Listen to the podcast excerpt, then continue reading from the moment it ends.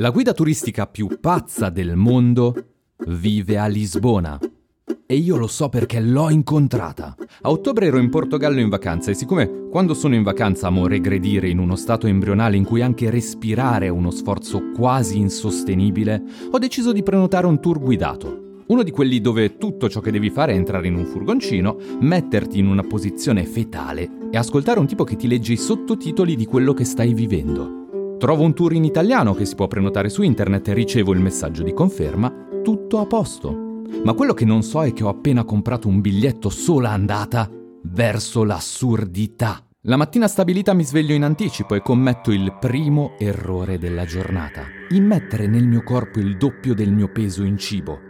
Io sono uno che a casa nemmeno la fa la colazione, ma quando sono in vacanza recupero tutto ciò che non ho mangiato il resto dell'anno, mischio dolce e salato, mi sparo il caffè insieme al succo d'arancia, le uova, i cereali, il braccio del tizio del tavolo vicino, insomma, faccio schifo. Ed è una cosa che non imparo, commetto sempre lo stesso dannato errore.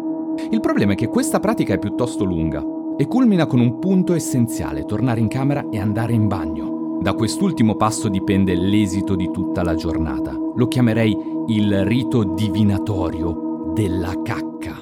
Quel giorno però valuto male i tempi e quindi devo tornare in camera di corsa e saltare la conclusione del processo. E che sarà mai, potrebbe dire qualcuno, ma quel qualcuno è un essere pagano che non sa riconoscere i segni premonitori di quello che sta per succedere.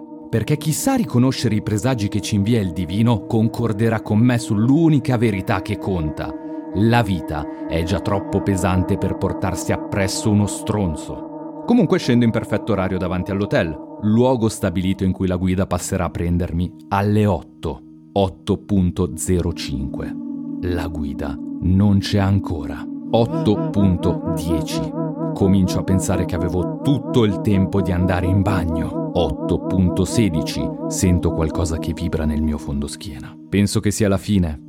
In realtà è solo il telefono. Un messaggio da un numero sconosciuto, scritto in una lingua arcaica di cui si percepisce il secolare potere magico. Strade cambiate.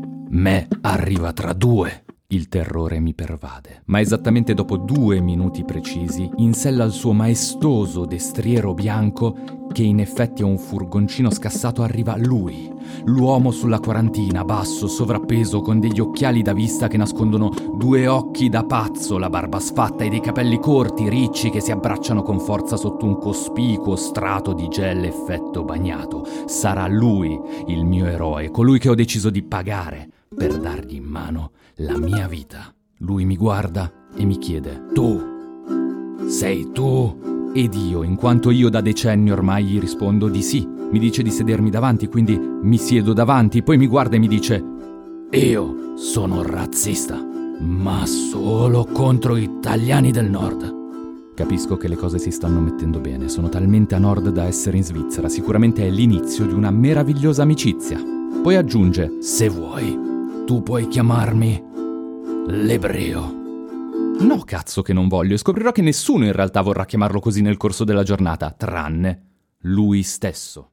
Già, perché dopo poco scopro di non essere solo dentro il furgoncino. Nei posti dietro di me c'è una coppia. Lui ha una faccia simpatica, lei è identica a Giorgia Meloni, ma non nel senso che le somiglia, no. Nel senso che Giorgia Meloni se vedesse una foto di quella donna penserebbe e questa quando cazzo l'ho fatta? Provo a chiedere alla coppia i loro nomi, ma la guida mi anticipa. Loro sono Salerno. Tu da dove vieni? Gli rispondo Lugano. Allora tu ora sei Lugano. Ok, sono appena diventato Lugano. Io pensavo di fare una tranquilla gita a Lisbona, ma sono finito in un remake low budget della casa di carta. La guida non lascia spazio a dubbi, mi dice che mi odia perché vengo da Lugano, provo a chiedergli il perché, ma il suo volto si fa scuro. Non potrò mai perdonargli quello che hanno fatto a me, giovane ebreo. Poi però si riprende e ci dice che dobbiamo andare a prendere un'altra coppia. Loro sono Roma. Intanto però mi rendo conto che Salerno sono silenziosi, guardano fisso davanti a loro come se stessero facendo un video di due prigionieri in guerra che chiedono alla famiglia di pagare il riscatto per salvarli e presto capirò il perché. Dopo aver preso Roma, che in realtà sono una coppia con due figli, ci mettiamo tutti ad ascoltare il monologo della guida, che è composto da una serie di affermazioni come Messina Denaro è mio zio, infatti gli avevo detto di rimanere nascosto, ma lui non mi ha ascoltato, oppure amo Berlusconi, lui si è ammalato al cuore per colpa dei trans brasiliani che sono conosciuti in tutto il mondo per fare i migliori caffè. La fonte primaria di queste informazioni rimane un mistero. Inizialmente proviamo a rispondergli, ma ci rendiamo presto conto che non fa nessuna differenza. Lui è nel flusso, niente può fermare la bestia. Dopo 20 minuti di viaggio comincia a dire a Giorgia Meloni che vuole fare con lei due figli ebrei.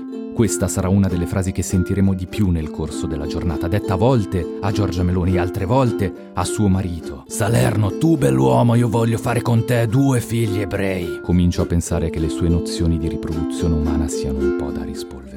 Io devo ammettere che cerco di prestargli attenzione nei suoi deliri, soprattutto perché sta sfrecciando a 140 km orari guardando qualsiasi cosa tranne la strada. In un sorpasso mi confida che gli sto simpatico perché sono uno che guarda negli occhi le persone quando parlano e lui lo apprezza molto. Gli rispondo che anche io lo apprezzo se la persona che mi guarda negli occhi non sta guidando un cazzo di furgoncino. Per riassumere, durante la giornata ci racconta un paio di cose di Lisbona che ovviamente non ricordo, ma soprattutto ci racconta tante cose di sé. Ci dice di essere omosessuale proprio perché omosessuale non ama andare in discoteca, come le due cose si leghino rimane per me tuttora un mistero. Poi ci dice di avere una moglie africana e un figlio di 12 anni, dice che sua moglie andava a scuola con Cristiano Ronaldo e lo picchiava, credo che si aspetti un applauso che però non scatta, molesta un totale di 6 passanti urlandogli frasi dal finestrino, la più quotata è Vieni qui bella che facciamo 12 figli ebrei. Sì, lo dice anche agli uomini. A un certo punto mi prende la mano, se l'appoggia su quella che definirei una cupola alla memoria di dove un tempo c'erano dei pettorali e mi dice Qui dentro c'è il latte, perché io sono incinto questa rivelazione mi turba. Poi chiede a tutti gli uomini presenti se siano circoncisi, vedendo che nessuno risponde, trova appropriato raccontarci della sua circoncisione avvenuta quando aveva un mese, ma che lui si ricorda benissimo. Tra un delirio e l'altro ci fa anche ascoltare con orgoglio la sua playlist dei migliori cantanti ebrei, cantandoci sopra nel silenzio generale, momenti che ti fanno rivalutare le serate karaoke. Io intanto mi chiedo come sia possibile che un essere del genere esista davvero e che lavori a contatto con altri esseri umani, ma soprattutto da dove deriva il suo odio verso le persone del nord. Spinto dalla curiosità o più probabilmente dal fatto che alla novantesima canzone di Leonard Cohen in looper in uno stato di trance catatonico, decido di chiederglielo. Lui diventa scuro in volto, spegne la radio e comincia a raccontare. Avevo 16 anni, solo 16 anni. Sono andato in vacanza in Italia per studio. Volevo scoprire l'arte italiana e sono andato a Milano. Una notte ho perso il treno. Io, un ragazzo ebreo di 16 anni, solo per Milano. Niente soldi, niente conoscenze. Pensavo di morire. Quindi vedo una donna di tipo 50 anni, io non parlavo italiano, quindi mi avvicino e provo a dirle in portoghese che sono un povero ragazzo ebreo che ha perso il treno, non ho soldi e non so dov'è il mio hotel. E lei mi ha guardato male e se n'è andata. Per questo odio gli italiani del nord. Tutti noi nell'auto rimaniamo in silenzio, ma si percepisce nell'aria che stiamo pensando tutti la stessa cosa. Che gran storia del cazzo.